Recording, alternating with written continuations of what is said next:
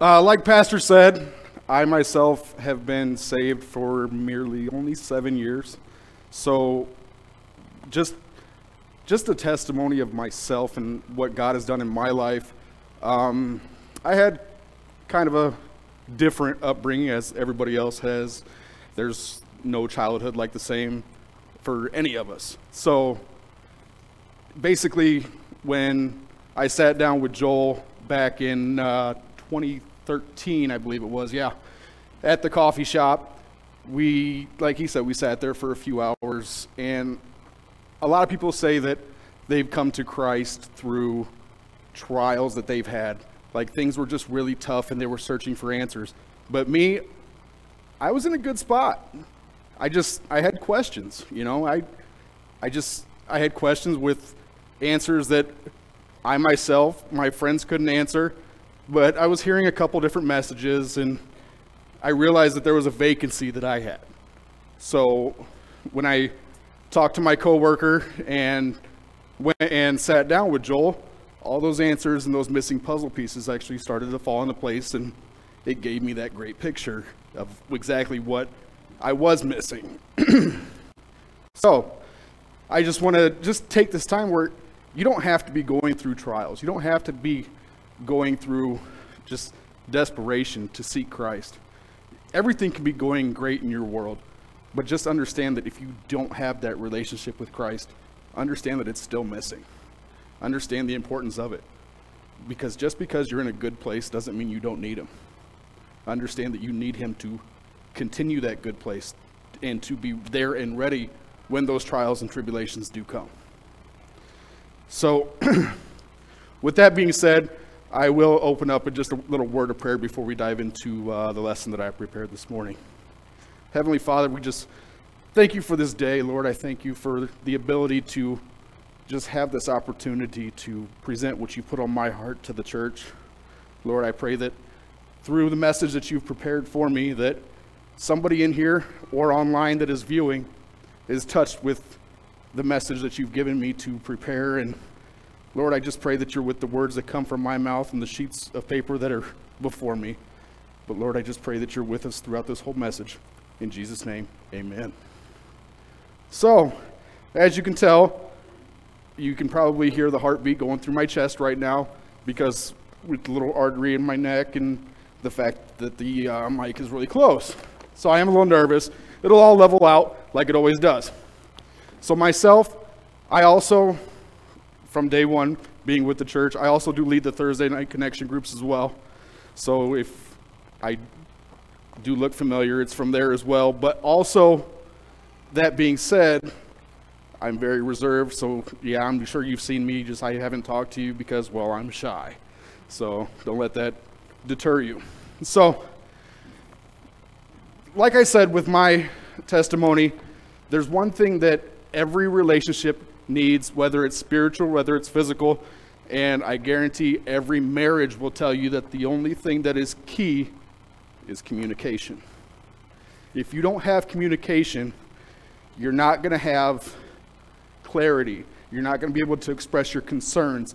You're not going to be able to just grow as a unit without that communication. So, as I gave my life to Christ that late August evening, the one thing that bothered me was I always seen Christianity on TV. Everybody's like, okay, well, okay, what now? Well, the first thing you need to realize, like I said, with every great relationship, now that I have that relationship with Christ, is communication.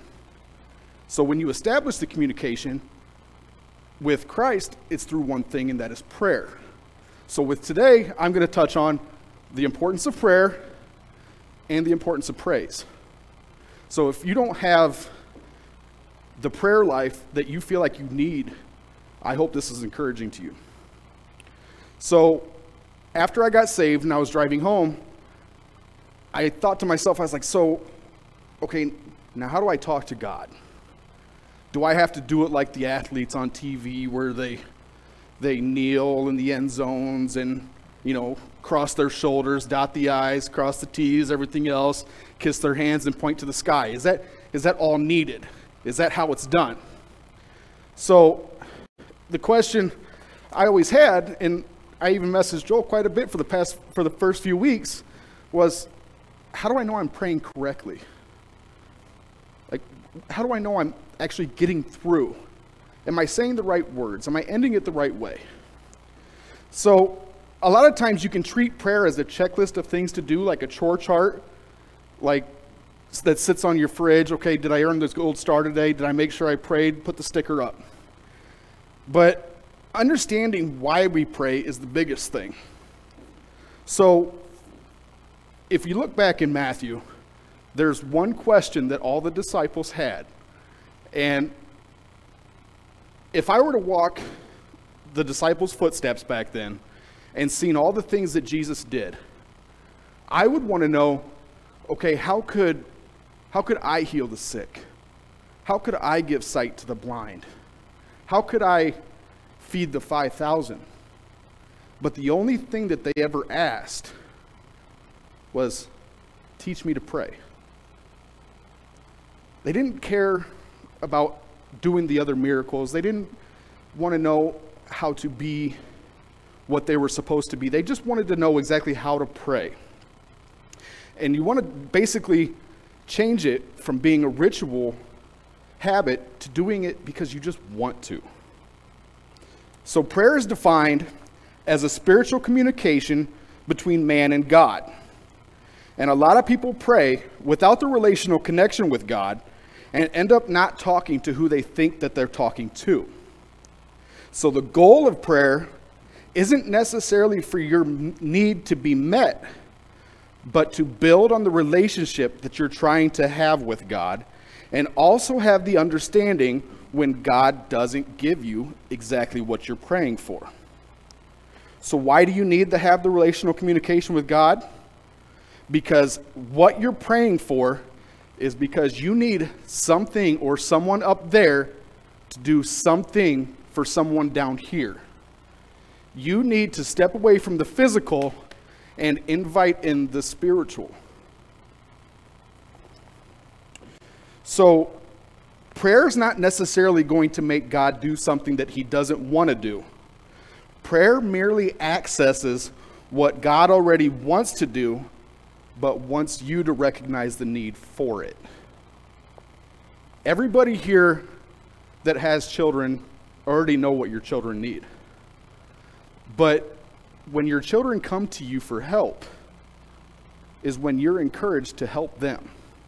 It's when you when you step back and go, my child's need is only going to be met through what I can provide. So they recognize that they need me to help them, which is just like just exactly how your spiritual life works.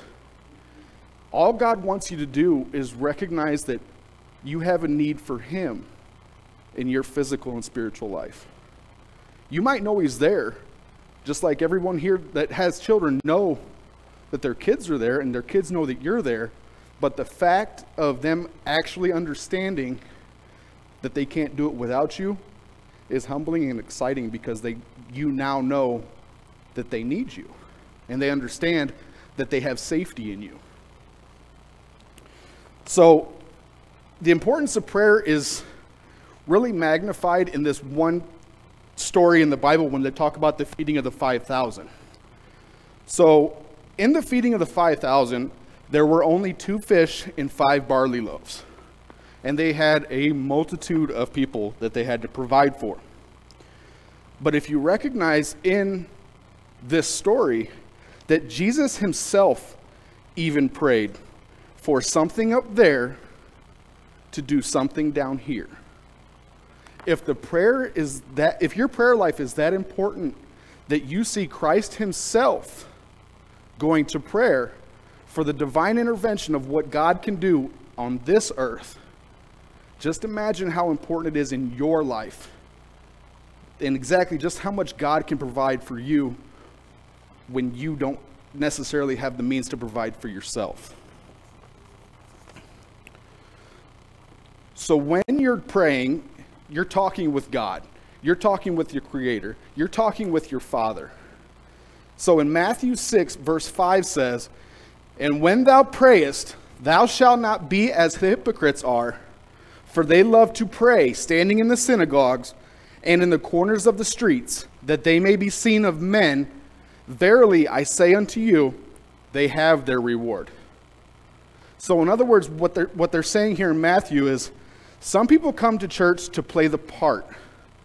They, they come and, like I said earlier, they treat it as a checklist and try to earn the favor and their social stance among the other people. Hey, look at me. This is what I do.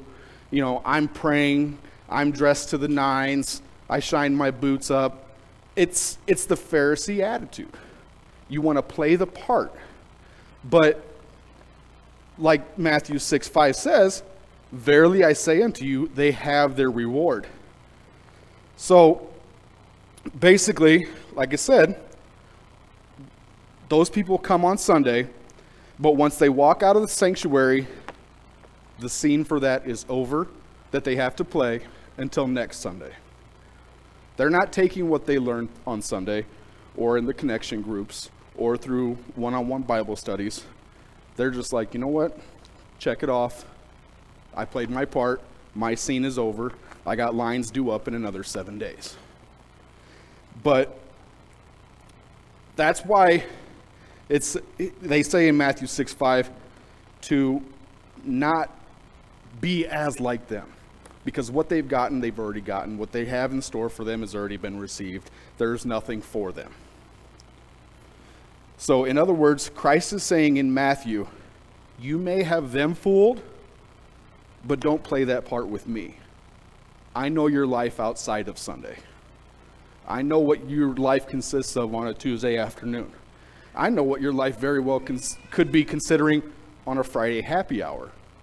It, it's, it's basically like you can't hide anything from him. So, the next verse in verse 6 says, But thou, when thou prayest, enter into thy closet, and when thou hast shut the door, pray to thy Father which is in secret, and the Father which seeth in secret will reward thee openly. Basically, it says that prayer is an open communication with God, not just open communication to God. You can't just treat God as a suggestion box. You can't just say, hey, I'm going to fill out this card, hope you do something with it. Just like I was talking earlier with your children, you need to have that open dialogue. If, they, if you tell them no for some reason, explain to them why not. Have that communication be a two way street. Just like when I was talking about the marriages. If you don't have that communication, you're, you're not building anything. Your communication is your foundation. And what exactly I'm saying is not only does God want to hear from you, but He also wants you to hear from Him. Prayer is meant to be a dialogue, not a monologue. So, what they're emphasizing here in, cha- in uh, chapter 6, verse 6 is Go to where you have no distractions. No onlookers that you're doing this for to earn the, the stature of, you know, Pharisee, look at me, glorify me, the icing on the cake. You're not going to be able to hear exactly what God has for you when you have all sorts of other things going on around you. So everybody here has had that phone call conversation where like I can tell you like with me, I've called, say, my uncle, and I want to ask for advice on how to fix something in my house. But if he's got the TV going, if he's got the radio going, if he's trying to have a conversation with somebody else while I'm on the phone with him, there's no one on one time. He's not taking it serious. So if you don't have your one on one time without the distractions with God, then there's no seriousness disperse all distractions. Everybody, who, who here has seen that movie War Room? It's the same concept. Go into a room where there's no distractions, nothing's going to stop you. It's just you and God. Let that importance of not only expressing what's on your heart, but hoping to hear what He has to fix your heart. So, when you go, when you go to pray, don't necessarily hang up the phone right away when you're done. Wait for it to see exactly if God is going to give you the guidance at that time after you pray to hopefully give you the steps that you need to take. It may not come at that exact moment, but just anticipate that open dialogue. So, I've already touched on the importance of prayer, but as Pastor will tell you, in our Thursday connection groups, I always kind of make it a point to really just take a time for praise. If you recognize exactly the, the thankfulness and the good things that God has provided for you. It's one thing to go to Him when you need something, it's one thing to go to Him when your world is in despair, but to understand what He's already done for you and the things in your life that are going right is a whole nother chapter, and it's just as important. So in James chapter 5, verse 13 says, Is any among you afflicted? Let him pray. Is any merry? Let him sing psalms. So that tells me when you're in pain, you pray. But when life is good, you better be praising. Understand that you should be thankful when you don't have trials that you're facing at that time.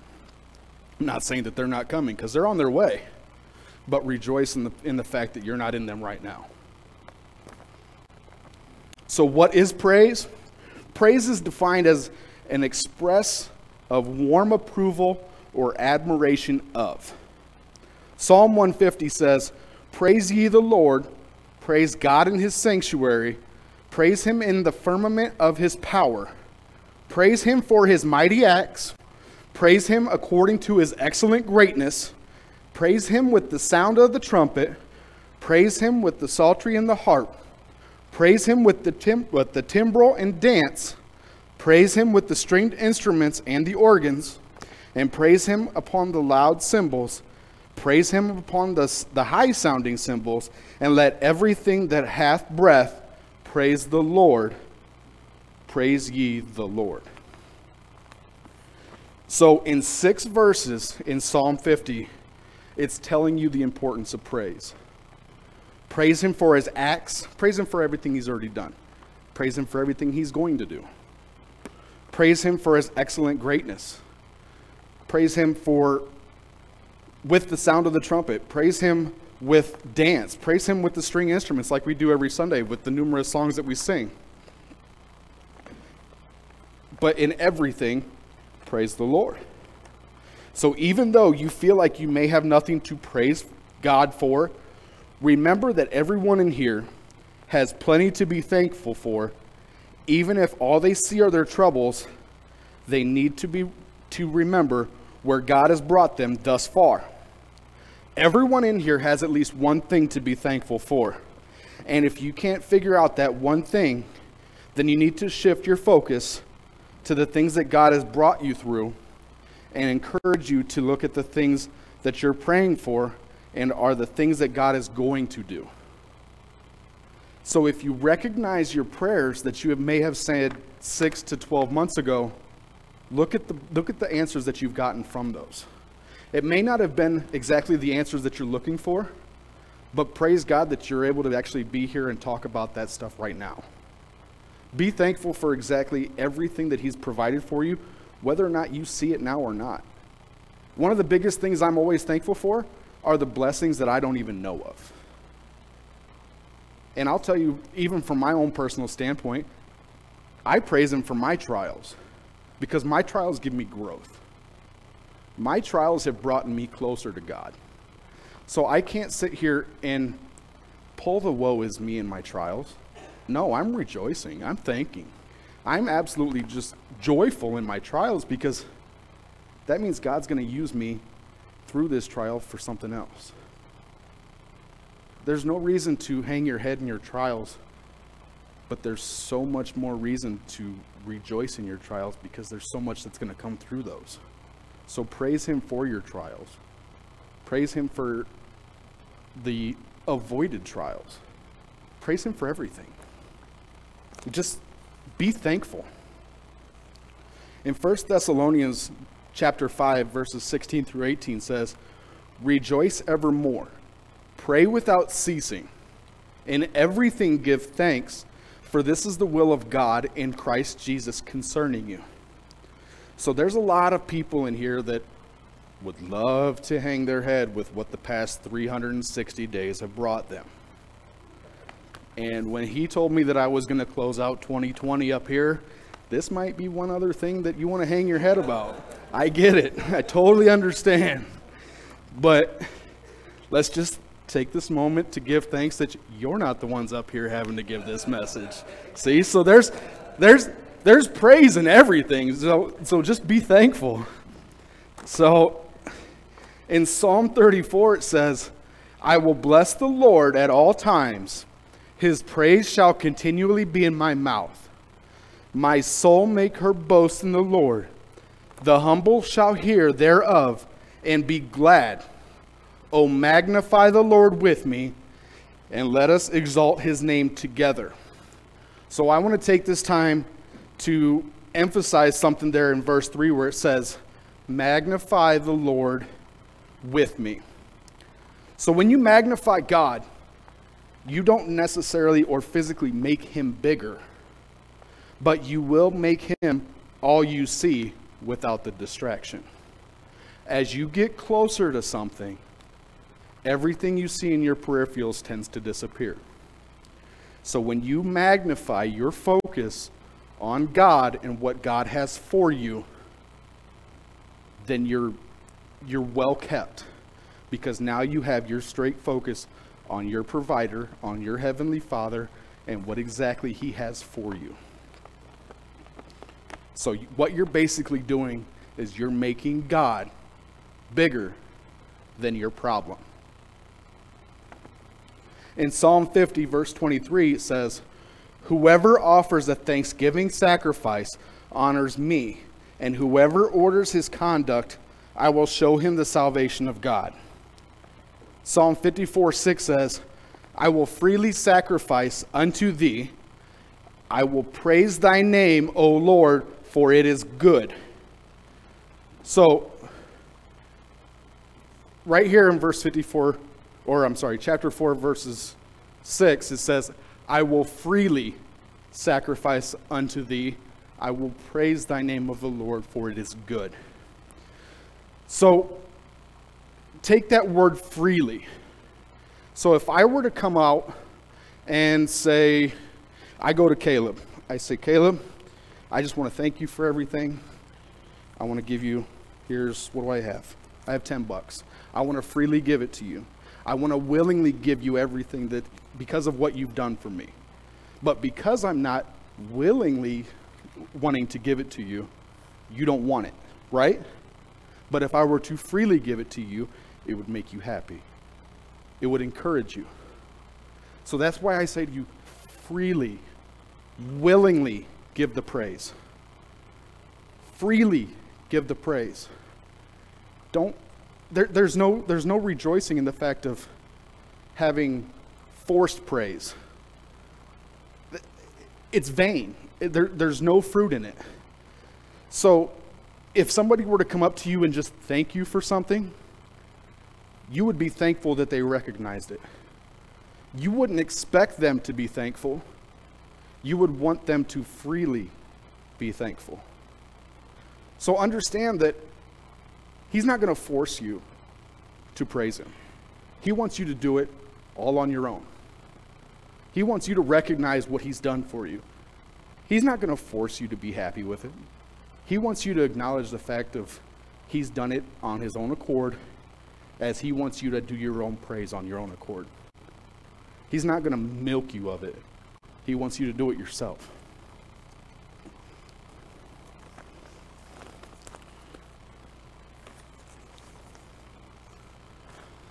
So freely praise God for all He is, what He has done, so you can recognize in the future what He's going to do in your life. And praise Him again when that time comes. When you give praise, that could be the barrier for a non believer that doesn't necessarily know exactly what God has done for you in your life. If you share with somebody that doesn't necessarily know what you've gone through, exactly what God has pulled you through, because everybody in here knows that nobody knows what somebody else is going through. So if you share what God has brought you through, could be that one straw that brings them to their faith in Christ. That's why it's so important to praise your trials like I do, because I know that through that trial, it's going to relate with somebody else in their trials that don't necessarily know the love of Christ. That's why it's so important to share the changes physically, spiritually, and emotionally that God has done in your life with somebody that doesn't know the love of God and what God can do for them through what God has already done for you.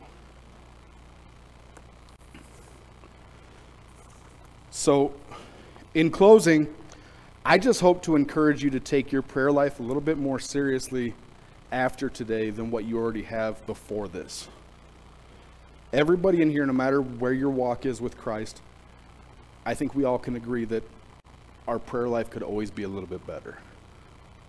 And I think we all could realize that we should take our little our praise a lot more seriously too and recognize the things that we're thankful for that we don't necessarily know that we're thankful for.